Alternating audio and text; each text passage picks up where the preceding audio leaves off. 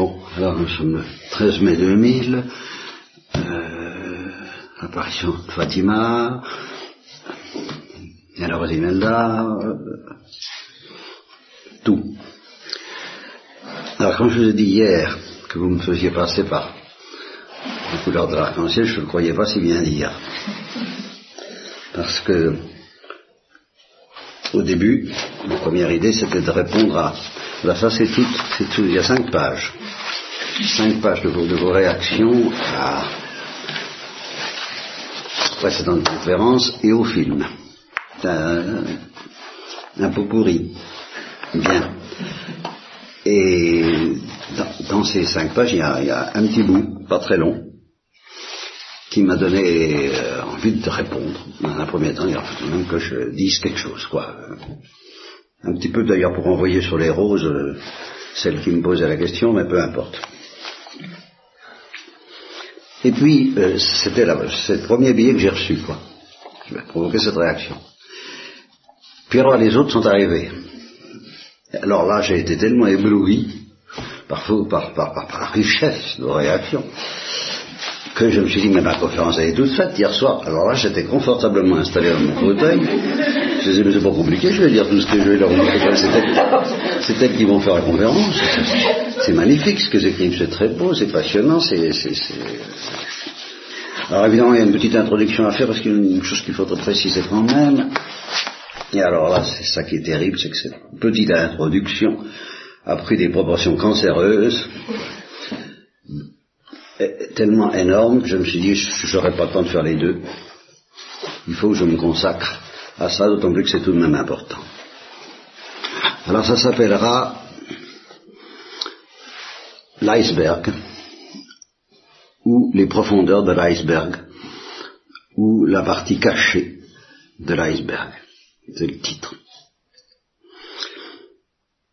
Ça veut dire que la révélation, c'est un iceberg mais que ce qui compte dans la révélation, c'est la partie cachée, beaucoup plus que la partie visible de la révélation.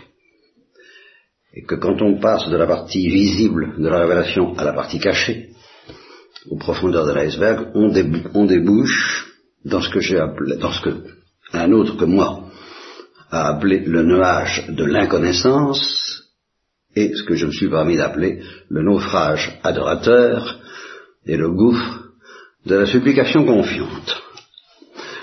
Ben, ce sera ce dont nous allons parler ce matin. Et je vais partir de quelque chose qui est indiscutable, mais que je n'avais jamais vu sous cet angle, avec cette force incroyable qui, m'a sauté à la figure et justement qui m'a décidé de faire une, instruction là-dessus l'histoire des disciples d'Emmaüs. Vous direz, qu'est-ce que ça vient faire là-dedans je, je prends la parole clé de cette apparition des disciples d'Emmaüs.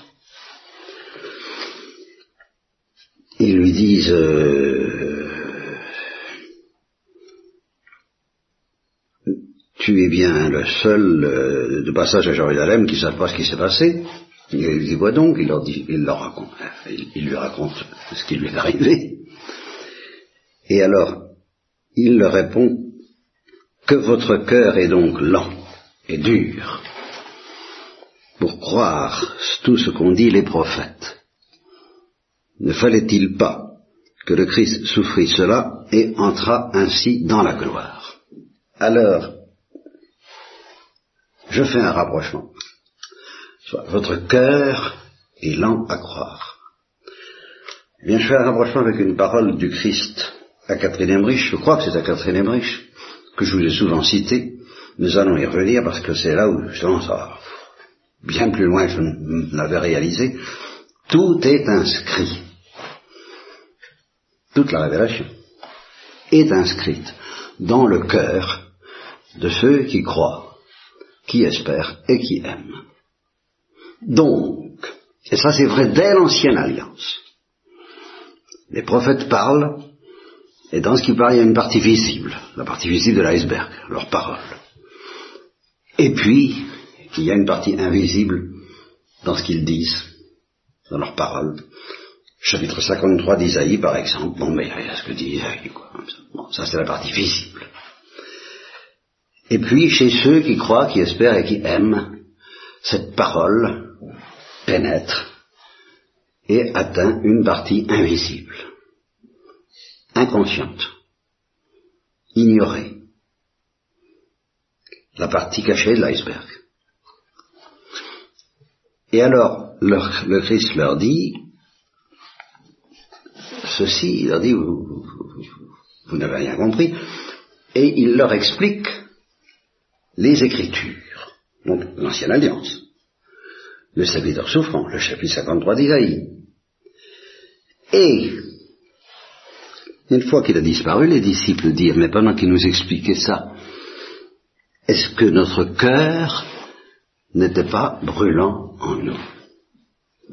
Ce qui veut dire, ça veut dire que tout ce que Jésus leur a dit, mais c'était déjà inscrit dans leur cœur. Mais ils ne le savaient pas. Pourquoi? Ben Parce qu'ils ne descendaient pas au fond de leur cœur. Et c'est ça qu'ils leur reprochent. Comme ils étaient en état de grâce, ceux qui ne sont pas en état de grâce n'en parlent pas. Mais comme ils étaient en état de grâce, au fond de leur cœur, la partie invisible de l'iceberg, s'ils avaient su descendre au fond de leur cœur, eh bien, euh, au moment de la passion, au moment du crucifiement, ils n'auraient pas fait comme les apôtres qui sont enfuis en croyant que tout était perdu. Mais leur cœur se serait mis à brûler parce que la partie invisible se serait mise à se manifester et ils auraient reconnu, comme la Sainte Vierge, le serviteur souffrant,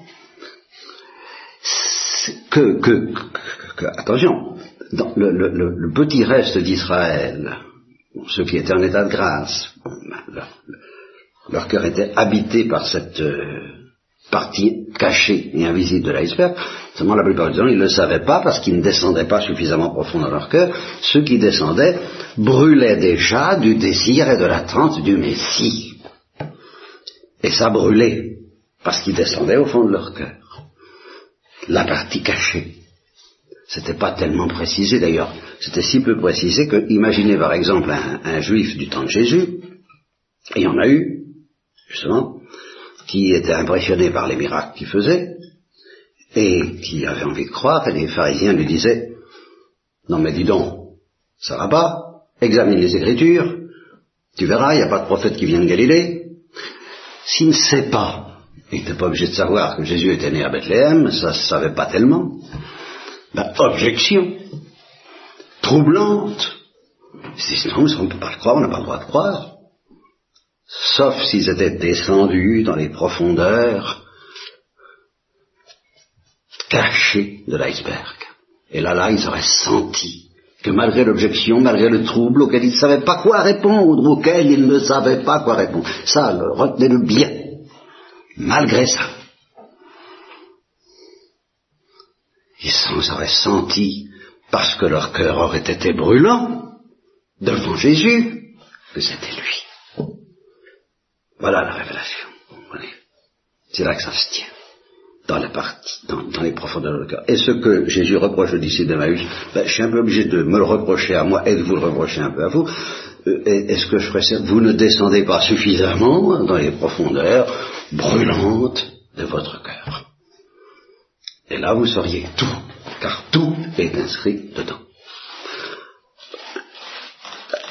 Euh, autre exemple personnel, celui-là. J'ai perdu la foi à cause euh, du dogme de l'enfer qui m'a scandalisé. Eh bien, maintenant que je, je, vais retrouver comment ai-je répondu? Je prends de plus en plus conscience que j'ai pas répondu.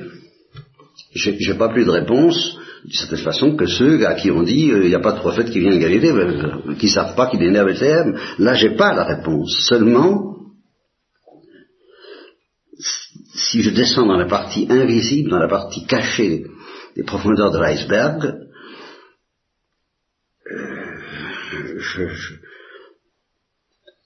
je, sens que c'est la vérité, que, Dieu, comment est-ce que Dieu supporte l'enfer? Je ne sais pas, mais je sens qu'il le supporte. Voilà, parce que je vois comment les saints le font, les saints font, ça me donne à pressentir que, oui, oui, comme dit une petite du vent, la petite Cathy dans Le vent et son secret, il doit avoir, il a ses raisons. Je, je, je, je, sais pas, je comprends pas, mais voilà. Euh, comme le disciple de Maïs, mon cœur brûle quand même un peu devant la révélation de l'Église enseignée. L'Église enseignée sur laquelle je vais revenir. Alors, je vous parlais du vent garde son secret. Autre remarque à ce sujet qui va me permettre de, préciser encore un peu ce que, je, découvre avec vous. Hein. Euh, le père Bruno Marie, quand il a vu le film, il m'a dit, j'ai eu l'évidence que ces enfants avaient vraiment vu Jésus. Dans le criminel. Mais qu'il avait vraiment, je ne savais pas comment, je ne pouvais pas préciser comment. Mais euh, il l'avait vu. Bon, parce que justement, il est descendu dans les profondeurs de l'iceberg. Et quand je lui ai quand il a entendu la conférence où je dis bah, que, que Cathy fait un peu comme la Sainte Vierge qu'elle engendre, qu'elle enfante déjà Jésus dans le cœur du criminel, elle a dit, ah bien, bien, là, là, là, c'est ce que j'ai pressenti, mais je ne le savais pas. au fond, c'est une explication comme une autre, on peut la discuter, peu importe, dans les profondeurs de la partie cachée de l'iceberg, ces enfants ont vraiment vu Jésus. Oui. Et c'est c'est ce qui fait la beauté du film. Mais il faut descendre à ces profondeurs-là. Et alors là, eh bien, on rejoint l'Église enseignée. Qu'est-ce que c'est que l'Église enseignée? Ben, C'est l'Église tout court. C'est vous, c'est moi, c'est tous ceux qui croient, qui espèrent et qui aiment.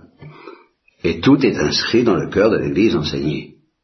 J'aurais voulu me procurer, j'ai pas eu le temps ni la force, Requiem pour Nagasaki, où on voit l'Église enseignée du Japon privé de prêtre pendant 200 ans, ne connaissant que le baptême, et se préparant à accueillir le prêtre, les prêtres quand ils se présenteront de nouveau, ils les reconnaîtront à quelques signes euh, la dévotion à la Sainte Vierge, la présence réelle eucharistique, je suppose, je ne sais plus quoi encore, en tout cas très peu de choses. Et ça c'est la partie visible de l'iceberg, elle serait déjà peu de choses. Alors très peu de choses pour les chrétiens du Japon. La partie invisible, ils savaient tout. Pendant 200 ans, sans prêtre, ils savaient tout. Seulement, faut la rejoindre, la, la, partie invisible, évidemment. L'église enseignante nous y aide, mais l'église enseignante, disons deux mots de l'église enseignante, avant, de terminer, si c'est trop court, ben, j'irai au papier. L'église enseignante fait partie de l'église enseignée. C'est évident.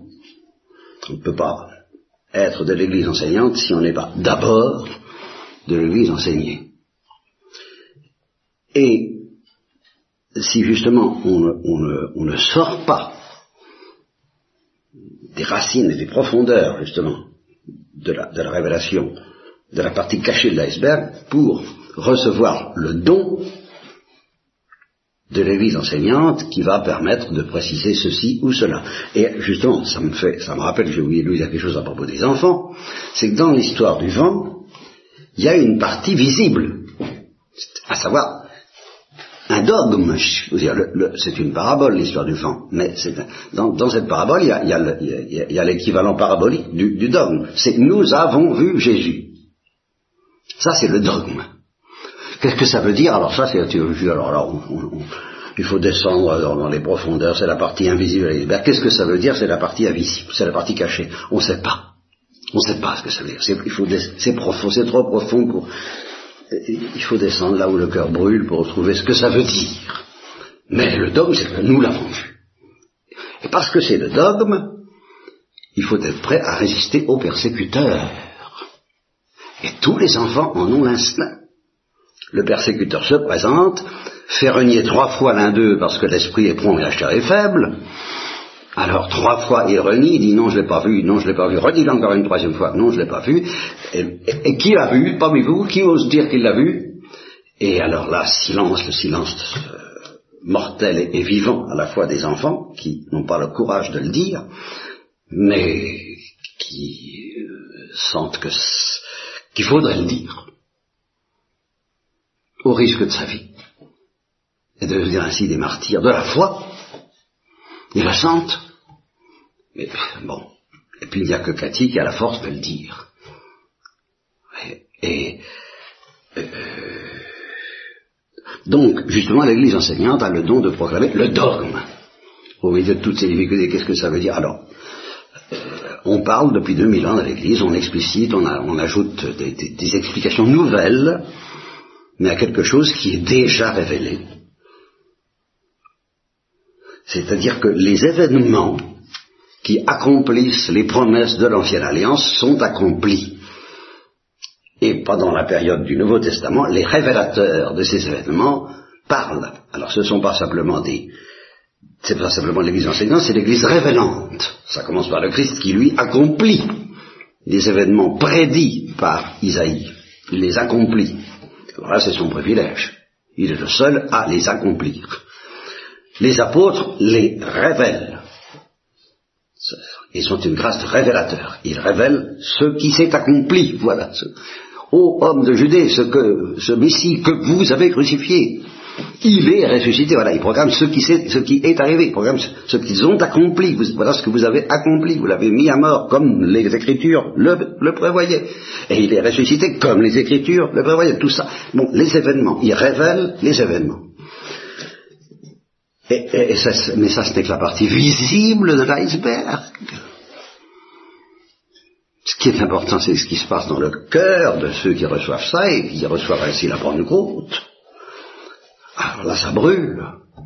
Et ça dépasse infiniment tout ce que disent les apôtres. Et ça ne sera vraiment clair et dévoilé qu'au ciel. Mais justement, l'Église enseignée reçoit toute la plénitude de ce que Dieu veut leur dire à travers les paroles de l'Écriture et de la tradition orale, qui se terminent à la mort des derniers apôtres, et puis après ça, eh ben, ça bouillonne dans le cœur de l'Église. Et ça, et, ça, parce que ça bouillonne, ça parle, on parle, on parle, oui, oui, ça veut dire ci, ça veut dire ça, et on discute, et puis le démon s'en mêle, ça fait des hérésies, ça fait des batailles, le magistère avec l'Église une tranche, il dit ceci, euh, on donne sa vie pour un iota, le homo, du, du, contre le iota du homoiousios, ça, de même que les enfants sont prêts à leur pour dire oui, nous avons vu Jésus, des choses comme ça, ça, mais toujours, toujours, la partie invisible est la plus importante. Et c'est justement par rapport à cette partie invisible que Thérèse dans l'enfant Jésus a ajouté quelque chose, oui, elle a ajouté quelque chose qui vient justement de la partie invisible, elle a ajouté une précision, une explicitation, une lumière qui, est infiniment précieuse, un peu comme quand j'ai dit que la Sainte Vierge enfant, euh, que Cathy enfante euh, Jésus dans le cœur du criminel, un peu comme la Sainte Bon, bah, c'est une précision, ça vaut ce que ça vaut, on peut discuter, mais ça s'enracine dans l'Église enseignante, dans l'Église enseignée et dans les profondeurs invisibles de l'iceberg que j'appelle la révélation. Dans la révélation, il y a une partie visible, et c'est pas la plus importante, enfin, elle, est, nécessaire. Il faut donner sa vie pour. Nous avons Jésus. Bon, l'équivalent chrétien de, cette parabole du signe, c'est le Christ est ressuscité. Alléluia, bien sûr. Et nous le recevons dans l'Eucharistie tous les jours. C'est la Pentecôte, bien sûr. Mais euh, bon, ça résume à peu près toute la partie visible, quoi. Hein euh, le reste, ben, le reste, euh, on dit des bêtises, on fait ce qu'on peut. mais attention, parce qu'on va le chercher dans les profondeurs de notre cœur où tout est inscrit.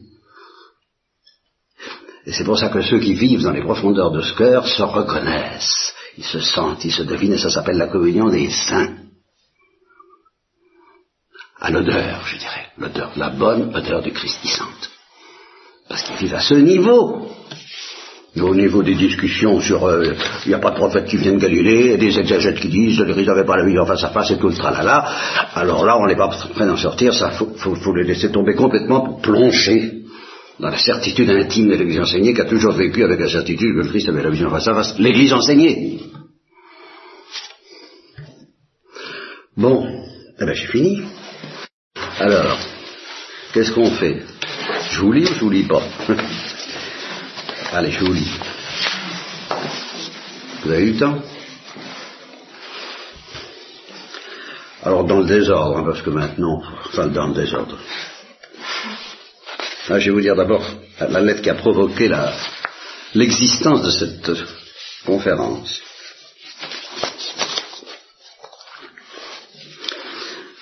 Alors c'est après donc la conférence d'avant-hier. Mon cher père, c'est très étrange, comme tout ce que vous avez dit aujourd'hui, ou presque, c'est ce que je pensais hier, en vous entendant parler de l'acte d'offrande de Thérèse. Et j'étais un peu écrasé par moi-même. Parce que je me disais, tu discutes pas dans ton zinzin, et pourtant.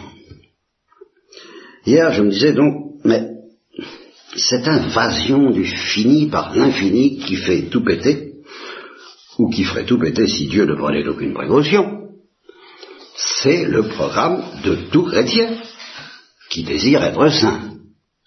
C'est ce dont vous parlez dans Naître de nouveau, par exemple. C'est ce que j'ai toujours entendu de vous comme étant euh, la sainteté. Alors je me disais, qu'apporte de plus cette consécration?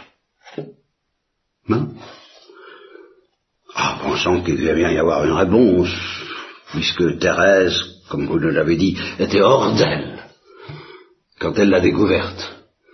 Je me suis dit alors, est-ce qu'alors que cet acte d'offrande est un programme rapide dans lequel Dieu prendrait moins de précautions et que nous exploserions alors effectivement? Maintenant que j'ai entendu votre conférence, je sais plus. Je sais plus, il y a une réponse. Si cette consécration apporte quelque chose de plus. S'il vous plaît, éclairez-moi. Bien. Et alors, j'étais prêt, hein, bon, deuxième lettre, deuxième billet de la même sœur. Alors, au moins, ça a tout fait basculer, vous allez voir pourquoi. Je, je sais plus quoi. Le film d'hier soir, alors c'était celui de l'heure suprême, le film d'hier soir m'a fait un effet assez dingue, celui d'une déclaration d'amour de Jésus à moi. Je crois que je pourrais vous écrire des pages et des pages sur ce film. Et en même temps, c'est si simple. Je me suis dit, si un amour humain peut atteindre à ce sommet de pureté et de profondeur, alors qu'est-ce que ça doit être? L'amour de Dieu pour moi et Jésus. Il m'aime au moins comme Chico aime Diane. J'avoue que ça m'est plus facile de le croire quand je le prie toute seule. Alors raison par exemple, ou quand je pense à lui comme ça, que quand j'y pense en général. Je peux pas croire qu'il est amoureux de moi. Fou amoureux, point d'exclamation parenthèse, comme et infiniment plus, mais ça, euh, bon, comme Chico de Diane. Diane de Chico qui sont l'un pour l'autre le grand amour, alors que Jésus a un si grand nombre d'épouses. Mais je sais qu'il faut le croire parce que c'est comme ça. Et puis le amour dans le film me fait l'effet d'avoir toutes les qualités de l'amour-passion, d'être l'intensité, l'exclusivité, sans en avoir les défauts ou défaillances. Depuis ce matin, cette phrase, la, plus belle du film, et dans mon cœur la plus belle des déclarations d'amour, m'habite. Chico, Diane, Heaven. Il n'y a rien à faire, et tant mieux. Toujours, toujours, la pureté, l'innocence, l'enfance de gens comme Diane et Chico me fascine littéralement. Comme ça me donne envie, c'est ça, c'est ça qui m'intéresse, c'est ça le ciel. Et voyez, je me suis dit, ce film et Le vent garde son secret, c'est pareil, c'est ça toute seule. Le regard de la petite fille face au meurtrier, face à Jésus, c'est celui de Diane qui regarde Chico. Et même celui de Chico qui regarde Diane. Jésus est là dans les deux cas. Je n'ai plus de temps. Merci, merci, merci. Bon. Alors, une autre sœur. Pas que je m'y perde, hein, parce que Ah ben, euh, celle qui m'avait écrit la première lettre, euh, qui a tout provoqué, quoi.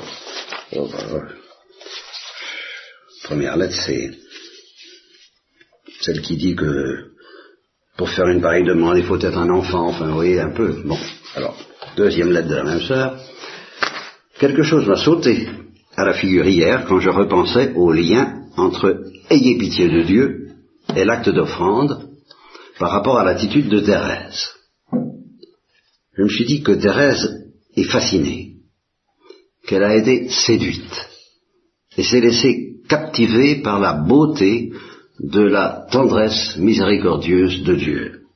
Et que c'est cette fascination, souligner cette, qui malgré tout, souligner tout, le malgré le rapport, et vous comprendrez, l'a fait se jeter ainsi dans l'amour miséricordieux, comme un pauvre qui se laisse avoir.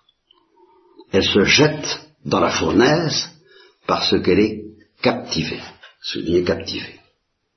Ça ruminé dans ma tête parce que j'ai toujours devant les yeux mon incapacité, la vue d'une certaine révolte, d'un refus, d'une résistance dans mon cœur. Et puis, je vous l'avoue, euh, une certaine ambition spirituelle qui me semble incompatible avec ce mouvement d'enfant de Thérèse. Pourtant j'en souffre et j'aspire de tout mon cœur à cette attitude de pauvre. Voir cette fascination de Thérèse pour l'amour, sa peine de voir si incompris, de le voir si incompris et rejeté, m'a fait pressentir la joie folle qui a habité son âme quand elle a eu l'inspiration de son offrande à l'amour miséricordieux. Et je me suis dit qu'il y avait là aussi, les grands esprits se rencontrent, qu'il y avait là aussi un lien avec le film dont vous nous avez parlé en conférence, ce regard de Cathy, ce regard d'amour, c'est celui de Thérèse pour Jésus. Et ça aboutit à l'acte d'offrande. Et puis le film d'hier soir, dans un autre sens, m'a fait aboutir à l'acte d'offrande. Voir comment l'amour humain peut être beau, magnifique, désirable, m'a fait naturellement penser à cet amour infiniment plus beau que Dieu désire avec nous, ce regard qu'il désire de nous. J'arrive pas à expliquer ce que je sens, mais tout est lié, soulignez tout. Ça me met dans une certaine jubilation, mais je sais la place que peut prendre mon émotivité, et je veux que tout cela descende au fond de mon cœur, à la profondeur de l'iceberg, et s'approfondisse. En tout cas, je désire me glisser dans l'attitude de Thérèse, et je me dis que puisque dans la communion des saints tout nous est commun, quand on le désire, Jésus peut me revêtir, tout est commun quand on le désire.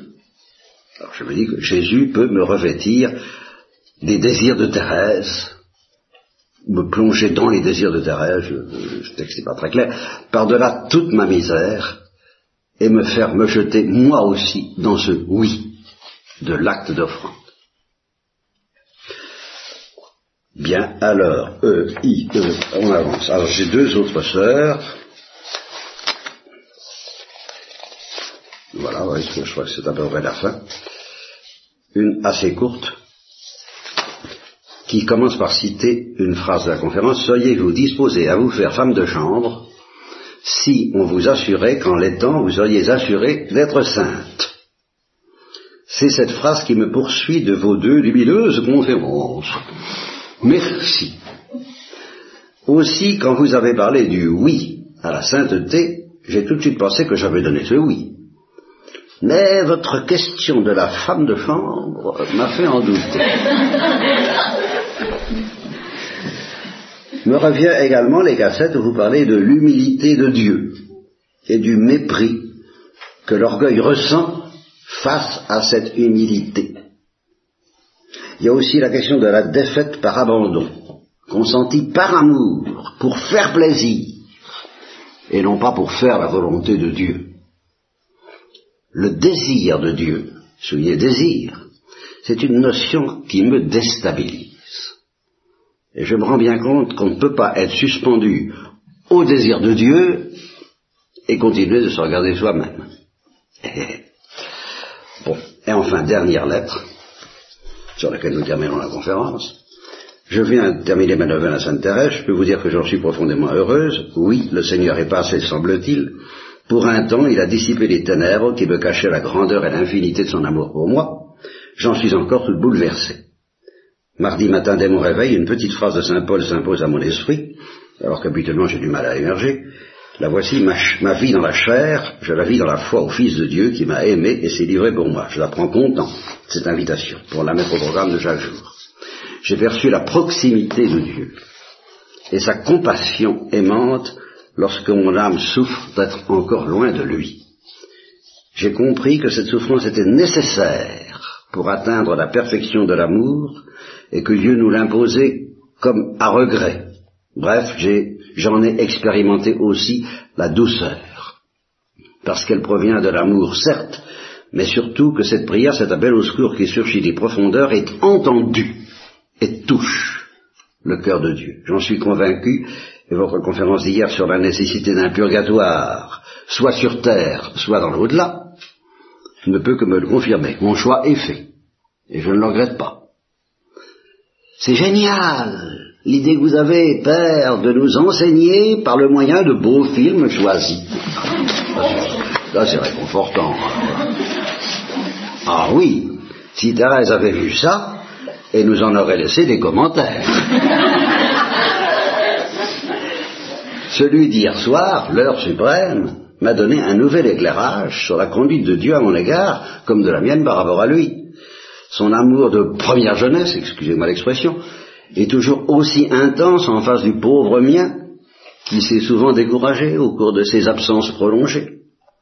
Des gages, pourtant, il m'en a donné, et ses rendez-vous. Ah, mon Dieu, comme j'ai pu le décevoir par mon manque de foi surtout, et de confiance dans sa providence. Voilà, aujourd'hui, je ne puis que prendre appui sur son infinie miséricorde et consentir à cette attente, jour après jour, en attendant de lui être uni pour toujours. Oui, Père, je suis profondément heureuse de cette visite de Dieu. Si je pouvais l'aimer davantage et me laisser aimer par lui à sa manière, bien étonnante tout de même. Aidez-moi, je vous prie, à la comprendre, à la saisir dans sa lumière à lui. Et voilà pour l'exercice euh, de l'année scolaire 2000, qui se termine aujourd'hui.